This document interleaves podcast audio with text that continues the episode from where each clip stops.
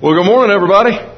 As we open up this morning, I want you to join me in Genesis chapter 12. Uh, if you're not sure where that is, Genesis is the very first book of the Bible, so just go right to the front, flip over 11 chapters to chapter 12, and that's where we're going to start. And the theme today is going to be the theme of an unlikely choice.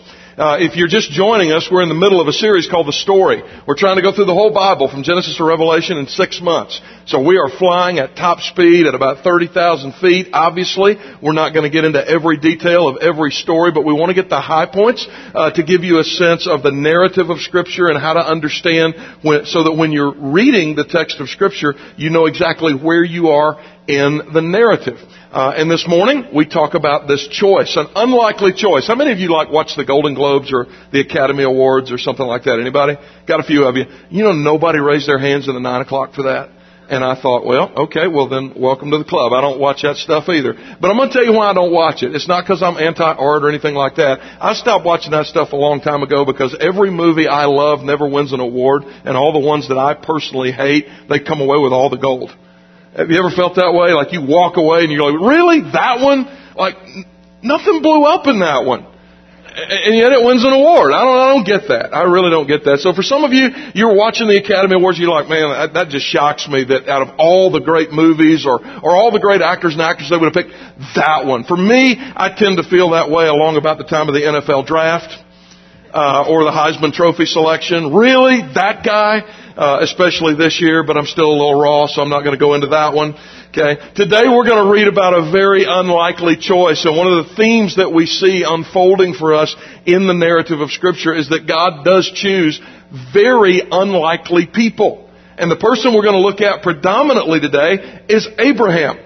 Now, when you hear that name Abraham, you think, wow, this is the guy, you, as we look back on his life from a, a, great distance of history, there's a lot of respect for him. Two thirds of the world's population knows who this man is. Uh, all three of the monotheistic religions, Christianity, Islam, Judaism, pay him a high amount of respect. And if you don't read his story, you tend to think he was a pretty good guy.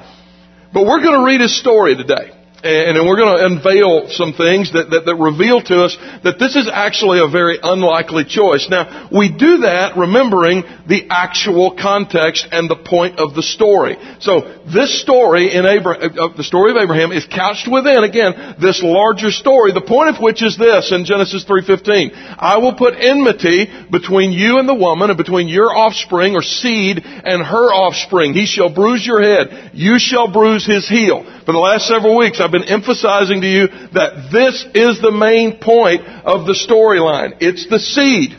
The fact that God created all things, He created man and woman equal. He placed our first parents, Adam and Eve, in the garden to cultivate it, to keep it, and to bring Him glory. Our first parents decided to sin against Him. They rebelled against Him, essentially by putting themselves in the place of God. And so the result of that is creation starts to collapse in on itself. The serpent is punished. Adam and Eve are punished. They're put outside the garden. And yet in the midst of that, in Genesis 3.15, we still see this promise God is saying, I'm not going to leave the world like this. I'm going to send someone through the womb of the woman. Eventually, somebody from that line is going to come, a Messiah, and they're going to fix all this. So you got to remember as we talk about the story of Abraham, that is the main point. It's the main point.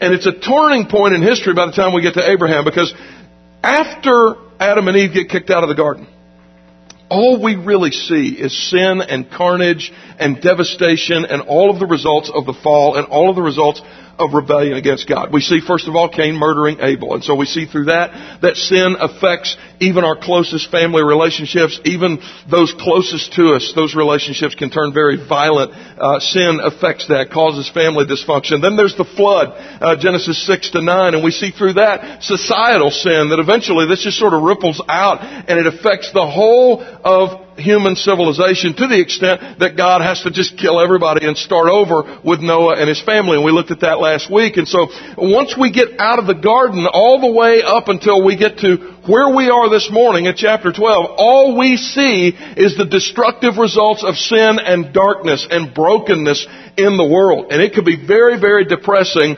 until we get to chapter 12 because today everything is about to change. Because God is about to begin. Remember, He promised in chapter 3, I'm going to send somebody. In chapter 12, we finally reach that turning point where He's going to initiate in human history the bringing about of that promise. Take a look at chapter 12, verse 1. Now the Lord said to Abram, Go from your country and your kindred and your father's house to the land that I will show you.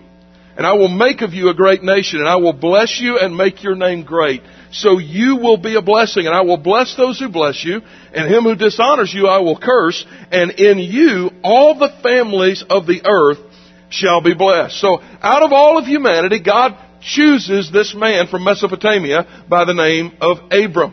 And he makes him these following covenant promises. He says, first of all, a great nation is going to emerge from your lineage. Second of all, your name is going to be great. People are going to know who you are. Number three, the nation that he sires will be a blessing to the world, and they have been and they continue to be. We'll get into that in a little bit. Fourthly, the promise of reciprocity. This is going to be really important when we get into some later stories in the Bible. Those who bless you, I will bless. Those who curse you, I will curse. We start seeing that come to fruition as we move through the storyline of the scriptures. And then finally, you will be a blessing for the whole world. A blessing, that blessing, that Messiah, that seed is now going to come through a nation that's going to emerge from this man. Now that's a lot of stuff.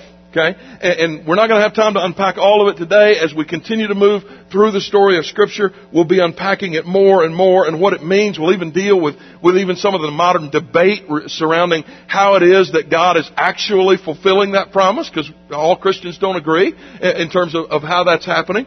But, but I want you to get a sense of this covenant promise, because remember last, if you were here last week, I said there are four covenants in the Bible that are everlasting. They last forever. The first one was with Noah. We talked about that one last week. This is the second one. So this one's still in full effect. It's still going on right now. Right now. And we'll get into the unpacking of all of that and the implications for that. This morning, though, what we need to do is get through the shock of the who. Who it is that God has chosen. Abram. Abram. Now, what little bit we know about Abram by the time we get to this point is he's the oldest of three boys. He's got two sons, he got two brothers, Nahor and, and, and Haran. And his father Terah has relocated them from Ur of the Chaldees, which uh, number of number of scholars debate whether that's about 40 miles from Haran, where they ended up landing, or whether it's in southern Mesopotamia, and it took them many, many days and perhaps even weeks to get to that location. But be that as it may, they have finally come to Haran which if you saw in the video uh, was the place where I was standing. That's where they are when Abram gets this message from God. And he says, I'm going to give you all of these things. Here's what I want you to do. I want you to go. I want you to go from the land that I'm giving you. Now, now here's the tricky part about that. If God's going to keep His promise, you have to have people and you have to have land. A nation requires people and a place for those people to be. And God has just chosen a 75 year old man whose wife has borne him no children. And, and, and the first step in making this promise is now he's like, leave the land. So he had land but no people. Now he's got neither. And God says, this is how I'm going to fulfill your promise. This is how I'm going to bring about the promise through you and he doesn't tell Abraham where to go next. Now, can you imagine following God in that way? Initially, uh, this this God, this, man sounds like a truly faith-filled man. I mean, can you can you imagine being um, being packed up, packing up your truck? Go to you go to you go to rent a U-Haul and you, you back up and you start loading your truck, right? And then your neighbor comes up and they ask you that typical Bill Engvall. Here's your sign question. You moving? No. I just throw all my stuff in this truck once a week to make sure it'll fit, right? Um, and so you're you're there, and, and then well, here comes the next question: Where are you going? And you say, I don't know. Okay. Well, have you sold your house yet? I mean, have you got another house? No, not really. Where are you going? Are you going to leave the country? And you say, I don't know. Are you going to leave the? I don't know. Are you going north, south, east, west? I don't know. All right, look, you got to know something. You're going to leave your house. You're going to pull out of the cul-de-sac, go down to the stop sign. When you get there, you turn in left or right, and you say, "I don't know." This is Abram, And at first glance, it looks like an amazing, amazing demonstration of faith. Because this is what he does. He picks up everything and he moves. And this becomes the key to Abram's life. It always looks like God's never going to come through for him. You gotta have people, gotta have land. And for the next several centuries, what we're going to see through Abraham, Isaac, Jacob, and those who come after them is there are times where there's people but no land. There's at this point there's land but no people. Then God takes the land away. At some point, God's got to bring all of this together. But Abram saw none of it. He saw none of it, and this is the key to his life. It looks like God will never come through. And so what looks like genuine faith in the beginning is not too far into the future demonstrated to be rather empty. Kind of a veneer. You know, you, you, so this is the point of you, you never judge somebody by one snapshot in their life. They do something really terrible, really stupid, and you go, okay, well, they just don't belong to God at all. Or there's this powerful moment of faith in their life, like we just saw with Abraham backing up a truck, and you think, wow, that guy is full of faith. Well, maybe. Let's keep watching. And what you see in Abram's life is not that God chose him because he was righteous. What we will see in Abraham's life is that God chooses him in order to make him righteous. This is a great thing about Scripture. It doesn't sanitize anybody's life, even the ones that we respect the most. Take a look at the things that characterized Abram's life very early on. First is disobedience. He gets to the land that we now call Canaan. God tells him to stay there, but there's a famine. And because he's afraid he's going to starve to death, he's, it's kind of interesting, right? This is weird. This is inconsistency. I'm going to pack up everything, not even know where I'm going, and then once I get there, God tells me to stay there, and then all of a sudden my faith starts to get shaky because I wonder where the food is, so I relocate with my wife down to Egypt. Disobedience. Stay there. And he doesn't do it. Here's the second thing he does. Cowardice. Notice in the, the, verses 11 to 16, when he was about to enter Egypt, he said to Sarah, his wife, I know that you are a beautiful woman in appearance, and when the Egyptians see you, they will say, This is his wife. Then they will kill me. But they will let you live. Say you are my sister. Ladies, how do you like that? That it may go well with me because of you, and that my life may be spared for your sake. And the woman was taken into Pharaoh's house. She basically becomes one of his concubines. His wife. Now think about that. Ladies, you ever been in a relationship like that? Maybe it's not quite that bad, one of those abusive, codependent kind of situations where your dude gets you in a world of hurt and then he dumps it all on you and puts you in an incredibly difficult situation in order to save his own skin. That's called cowardice. Right? I remember when our people got Osama bin Laden. And I remember seeing, uh, hearing on the news the tape that when they broke down the door, where what was he doing? Hiding behind one of his wives. And I thought, yep, this is what it's like. this coward. That's who the guy is. That's who he's always been. Reveals his ultimate character right there at the end of his life. But guys, you don't have to put your wife between you and a bullet to be a coward. It can be a difficult emotional situation. It can be a decision to do the right thing. Any number of things can reveal you as a man to be a coward. And we see that here. I'm afraid. And so I'm going to put this on my wife. On my wife. God designed us, gentlemen, if necessary, to die for the women in our lives, not to send them out to endure hardship to save our worthless rear ends. That's not how it's supposed to work. But this is what Abram does. He's a coward. He's disobedient. Finally, there's adultery. That's always fun, right? And in Abram's mind, this is completely okay because his wife said it was. She comes to him, both of them in their old age, and she says, There is a servant girl here in the house. Her name is Hagar. Why don't you sleep with her? And through that, we can have the child that God has promised us. And Abram, pervert that he is, thinks this is a wonderful idea. Right? And it must be alright because my wife said it was okay. It is amazing the rationalization we will go through to justify open rebellion against God. Pastor, I, God knew I needed that money, so He doesn't care that I swiped it from my company.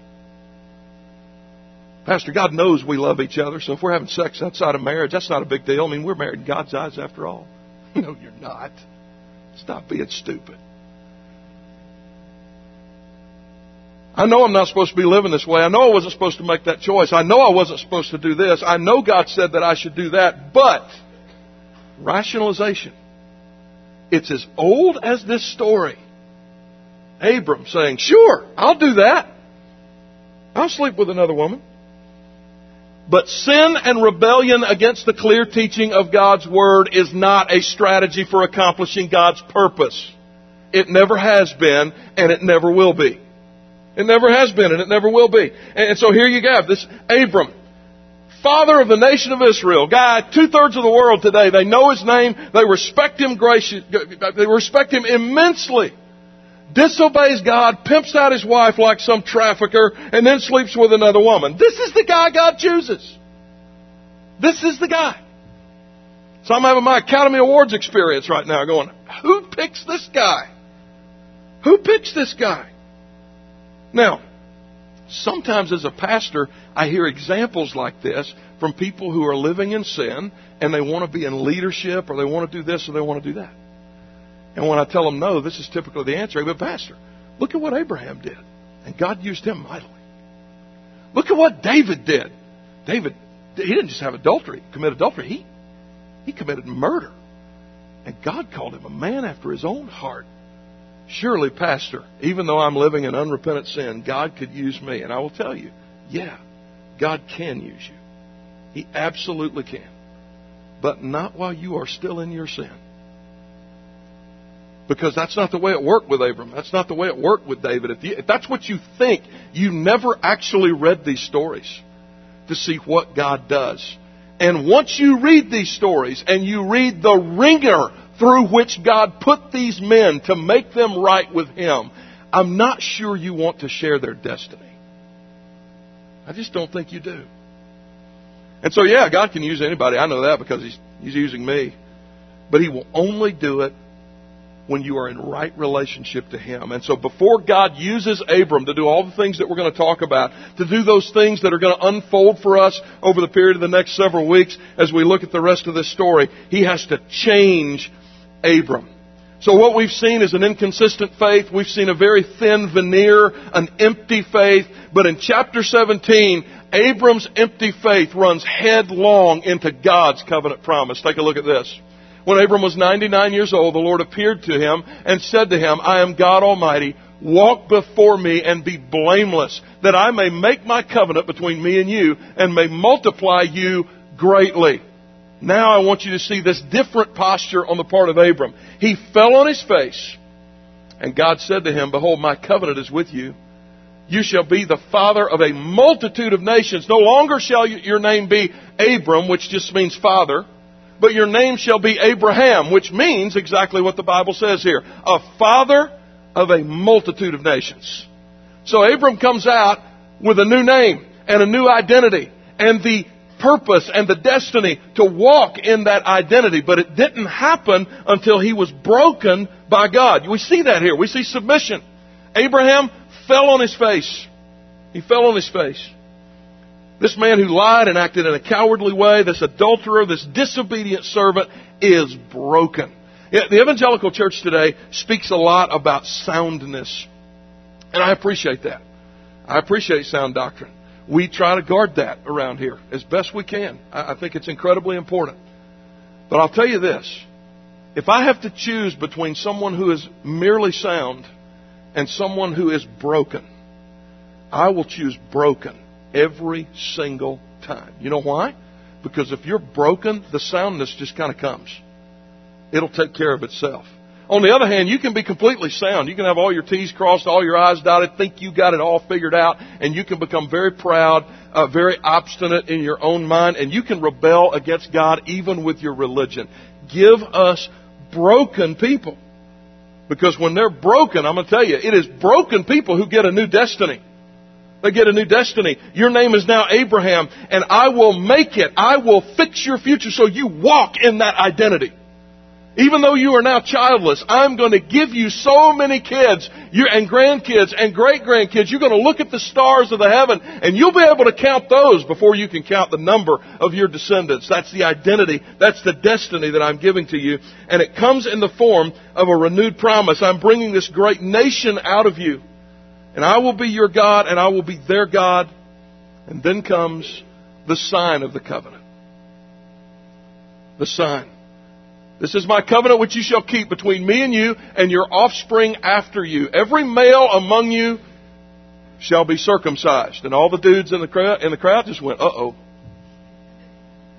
And just in case he's not clear in his meaning the first time, he continues, you shall be circumcised in the flesh of your foreskins. Oh, I didn't misread that. Yep, that's exactly what he meant.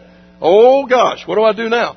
And it shall be a sign of the covenant between me and you. He who is eight days old among you shall be circumcised. Now, all of us know what a sign is. Any of us who are married are probably wearing one right now. Okay? I could t- which means I could take this off and lay it right here, and I'm still very much a married man. But I'm going to take it and put it back on immediately because Mrs. Rainey would get very upset with me if I lost it. Right? So, so because the sign, even though even though it doesn't make me married, it's important, isn't it? It's very important for people to know. I'm tied to another woman. I'm unavailable until one of us is dead. Right? That's important. That's important. This is another sign, and it's the sign of a covenant that God struck with Abraham that the Bible says is everlasting, which means it never got fulfilled. Are you nervous yet? Okay? I'm going to try to keep this PG 13, but I'm telling you guys, you have got to understand what this means. This, this, this text is packed with meaning. But it sounds like not so pleasant. I mean, I've seen some, I've seen some pretty brutal initiatory rites. I've been the subject of some of, some of them. To play high school football, I had to, as a freshman, I had to have a senior shave my head all the way down to the skin. I've seen people getting beaten with rubber hoses. I've seen all kinds of hazing activity. Um, this one, I don't know that you get any worse than that for an initiatory rite. And so we've got to look at this and say, what, what do we make of this? What do we make of this? But the reason for circumcision is incredibly important. So I need you to hang with me for just a bit, okay? This is, and from this point will forever be, at least in Abraham's time, an initiatory rite and a sign of the covenant marking every man in the community as belonging to God. That was the purpose of it. Okay? There is not a male living on planet Earth who does not take that particular part of their anatomy very seriously. Am I right, fellas? Come on, we're adults here. Am I right? Yeah, we take it seriously. So I want you to think about that. This is what I want you to do. All this started. This is the sign of the covenant. Dude out in the middle of the desert with a flint knife looking at heaven going, You want me to do what to myself? What do we do with this? It's a sign that you have been marked. And you got to remember where this guy came from. He's an adulterer. He's a liar. He's a coward. This is God's way of emphasizing to a man who's already cheated, already pimped out of his own wife, saying to that man, I'm going to strike a covenant with you and I'm going to do great things with you, but first you need to understand I created you and I own you. I own everything about you. Everything you have belongs to me. I want all of you. And this will be the sign of the covenant because if I mark that, I know I got everything else. Ain't that right, fellas? This is the purpose and the meaning of circumcision. You take care of that. If I've got that, I have everything else in your life. Because God wants it all. Now, I think most of you have been nervous for long enough as it is, so let me go ahead and answer the question that is on every man's mind. Does that mean that we still have to do this today? No. But I thought you said it was an everlasting covenant. It is an everlasting covenant. But the sign of that covenant for God's people, Jew and Gentile, is now found in Colossians chapter 2. Take a look at what Paul writes. He says, And you have been filled in him who is the head of all rule and authority. In him you are also circumcised. Oh, there's the word again. How is that? With a circumcision made without hands, but putting off the body of flesh by the circumcision of Christ. How is that? Having been buried with him in baptism, in which you were also raised with him through faith in the powerful working of God who raised him from the dead. The sign of the covenant for we, in the new covenant, carried through. We still carry, you and I, the promises of Abraham, the blessings of the world come through the Messiah that you and I worship. All of that is still true. And the sign now is no longer circumcision, it's baptism. it marks us as members of the covenant. It's one of uh, several reasons, actually, why here at Covenant there's only one way that we do it. Now, we've got brothers and sisters and other traditions, and they practice this in different ways. We don't believe they're less Christian than us, but the only way we do it here is by immersion. You know why? Because God wants all of you underwater, all of the old you dead to sin, all of the new you raised up to Christ. That's the sign. That's the sign. And so it's still in full effect. And the aim again is God wants everything. He wants it all. That's the why of circumcision in this passage. That's the why. And the results are phenomenal. Shortly after this, we finally see the covenant promise with the birth of Isaac. And then we see in chapter 21 of Genesis that promise that God gave to Isaac's son, or Isaac's father, Abraham we, we see that same promise given to Isaac himself. Sojourn in this land, and I will be with you and bless you. For to you and your offspring I will give all these lands, and I will establish the oath that I swore to Abraham your father. I will multiply your offspring as the stars of heaven, and will give to your offspring all these lands, and in your offspring all the nations of the earth shall be blessed. That sound familiar? It should. It's the same promise that he made to his daddy. Now he's making it to the next one in line. That promise reiterated to Isaac. And then Isaac and his wife Rebekah have two sons. One named Esau, the other named Jacob. And again, we see how gracious God is in this account of the birth of those kids. The children struggled within her. And she said, If it is thus, why is this happening to me? So she went to inquire of the Lord, and the Lord said to her, Two nations are in your womb, and two peoples from within you shall be divided. The one shall be stronger than the other, and then here comes the big shocker for the culture in which this was written.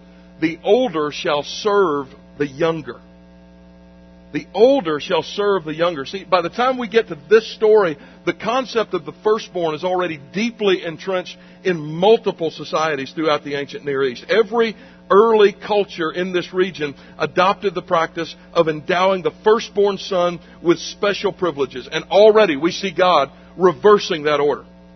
To Abraham, he says, it's not going to be Ishmael. I know biologically, I know that chronologically he came first. That's not my choice. My choice is Isaac. And here, to Isaac's wife Rebekah, he says, it will not be Esau, it will be Jacob who carries forth the line, who carries forth the seed. And unless we think that there's a choice being made there because one brother is better than another, we need to keep reading. Because if you'll read the story of Jacob's life, you will read with abundant clarity this is not a guy who deserves anything. His name actually means scoundrel. And he's true to his name. I mean, he is incredibly true to his name. This guy cheats his brother, lies to his father, brings all kinds of sin and dysfunction into the larger family. And this again is the guy God chooses. I'm telling you, the story of the patriarchs is Abraham, Isaac, Jacob. Really? Really? Really? Really? That one? And yet this is exactly what happened. God chooses Jacob. But he will not use Jacob, just like he will not use Isaac or Abraham until he has broken them. So look at chapter 32 of Genesis. And Jacob was left alone, and a man wrestled with him until the breaking of the day. When the man saw that he did not prevail against Jacob, he touched his hip socket, and Jacob's hip was put out of joint as he wrestled with him. Then he said, Let me go, for the day is broken. But Jacob said, I will not let you go unless you bless me. And he said to him, What is your name? And he said, Jacob. And then he said, Your name shall no longer be called Jacob, but Israel. That's another way of saying your name is no longer scoundrel, huckster, trickster. Your name is now Prince of God. That's what Israel means. For you have striven with God and with men, and you have prevailed. So here's Jacob, also being broken by God, also being changed by God. He has this encounter and he walks away from it. All this, you know, it's always interesting to me. When people say, God showed up and showed off. Yeah, well, and sometimes he does, and sometimes it's powerful, and but it's not always this emotional stuff like he's your girlfriend or something. When God shows up, sometimes people get wounded. Sometimes people get crushed. Sometimes people are broken over their sin. It's not always hair standing up on the back of your neck. Sometimes it doesn't feel good when God shows up. Jacob walks away with a broken hip and a broken spirit, but a new name. Are you willing to endure that to get what God would love to give you? That's, that's the real question. That's the real question. Are you willing to give up comfort and peace and all these other things? Because this isn't just about God when He shows up. And I always, it interests me in, in Acts, there's this story about Ananias and Sapphira coming into the church and they pretend to give everything when in reality they've only given a part of it and, and God strikes them both dead in the middle of a church service. And what's going on at that moment is the church is in revival and people are coming to Christ and there's all kinds of stuff. And I thought, man, that is really weird. I have never seen anything like that in my time, but that's revival. People talk about revival like it's a massage or something. And you read the Bible's account of revival, and yeah, there was some phenomenal stuff that happened, but there's bad stuff that happened too. And I've never been in a situation in any town where as a kid I was at a revival service or I was preaching a revival service and I'm sitting at a restaurant the next day and somebody walks in and they say, how's the revival meeting going at your church? Oh man, God moved in a powerful way. He killed two people for lying last night. But this is the story of the Bible. This is the story. Jacob does not walk away from his encounter with God unchanged. He walks away wounded, but with a new name Israel, Prince of God. You notice in the pattern here? This is what the story of the patriarchs teaches us. It's a story of God choosing unlikely and undeserving men, breaking them, wounding them, and in the process, changing them for good by His grace. That's the story of the patriarchs. And you know what? That's your story and that's mine if we belong to Christ. God has to break us of our sin. God has to wound us from time to time by taking away lesser things so that He can give us the destiny that is ours. And with this, the stage is set. Jacob now has 12 sons. You can see their names behind me here. Reuben, Simeon, Levi, Judah, Dan, Naphtali, Gad, Asher, Issachar, Zebulun, Joseph, Benjamin. The Messiah that is promised to Adam and Eve in Genesis 3:15, this seed who will redeem the cosmos comes out of a nation of people God rises up from the line of unlikely men. Unlikely men. What do we learn from this? Three things. Number one, we learn that real faith is tested over time. That back up a truck pack up everything. And so, woohoo! It looks like faith. But then when the, when hard times hit, we discover everything everything Abram's doing and believing up to this point is just veneer. There's nothing sincere about it. You've got to test faith over time. Here's the second thing we learn. God can use anybody. Anybody. He uses this frail, fallen, cowardly man to give rise to the nation through which will come your Messiah and mine. And today, followers of three of the most well known religions in the world, Christianity, Judaism, and Islam, hold this man in high regard. So let me ask you this. When you see the worst of our society, what's the first thing that enters your mind? When you see the homeless, when you see the drug addict, when you see, I mean, see, some of you maybe even be in our Celebrate Recovery programs and you're like, God could never use me. He absolutely can. He absolutely will. He likes using people like you. It makes him look good. He loves doing stuff like that. Not before he breaks you, not before he changes you for good, but he can use you mightily and powerfully, and we see that here. We see that here. He can use absolutely anybody. So when you see that drug addict, when you see that person on the street, when you see the worst of society, do you see the potential God sees as a follower of Christ? I was in Baltimore several years ago with one of our church planters, and we were literally watched a drug deal go down on the street corner. And the planter I was with, I was coaching him at the time, and he said, um, he said, "You see that guy right there?" I said, "Yeah." He said, called his name. He said, I've known him for about three weeks, and he said, I don't know, I've just been impressed. Every single time I see him out here dealing, I am praying for God within the next 60 months to make him an elder at my church. And I said, Really? I said, What makes you, I mean, what makes you say that he would be great? And he sort of shrugged his shoulders and he said, Well, he's over 30. He's dealing drugs, and he's still alive. That means he's smart. He's got brains.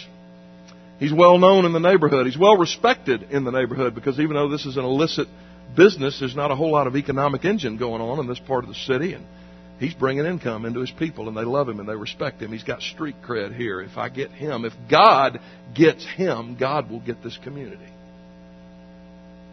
Do you believe God can change somebody like that? If you don't, you haven't read the story of Abraham. You haven't read the story of Isaac. You haven't read the story of Jacob. You haven't read the story of the 12 sons that we'll get to next week. God can use anybody, but not until He breaks you. This is the third principle. God works in you before He works through you. We see that here in the life of Abraham, Isaac, and Jacob. Great things happen. Twelve tribes are birthed from three generations of men but not before God worked in each of their lives in transformative ways. God uses people greatly, but only after He has wounded them deeply and changed them profoundly. We are this way. He changes us, and then He uses us to change the world. This 100 year old man becomes the father of millions of people. That nation will bless the world. And even today, they continue to do that. You know, Jews have never accounted for more than 3.5% of the total American population, but you cannot match their influence on media, art, architecture, music, culture at large. And Abraham becomes the initiatory channel through which comes this greatest blessing. And that greatest blessing is something else. The greatest blessing is not Israel. The greatest blessing is the ultimate Israelite. The greatest blessing is what Israel produces. Don't be fooled into thinking that the story of the Old Testament is the story of Israel. Listen, Israel is a phenomenal supporting actress, but she is not the main character. The main character is an Israelite named Jesus who came through that line to save the world. And it all started with a redneck from Mesopotamia. Imagine what God could do with you. But you have to give him everything. Would you bow with me? Father, your word is true. And I pray that it sinks into the minds and hearts of your people today. And I pray that we would give you everything and that in giving you everything, we would see your mighty works here and around the world. Father, I pray your Spirit to convict of sin, to bring encouragement. And I pray for your people to be transformed after the pattern of the patriarchs. That you would use people in this room in mighty ways, that we would look back on one day with just amazement and say, Look what the Lord has done. And I pray these things in Christ's name. Amen.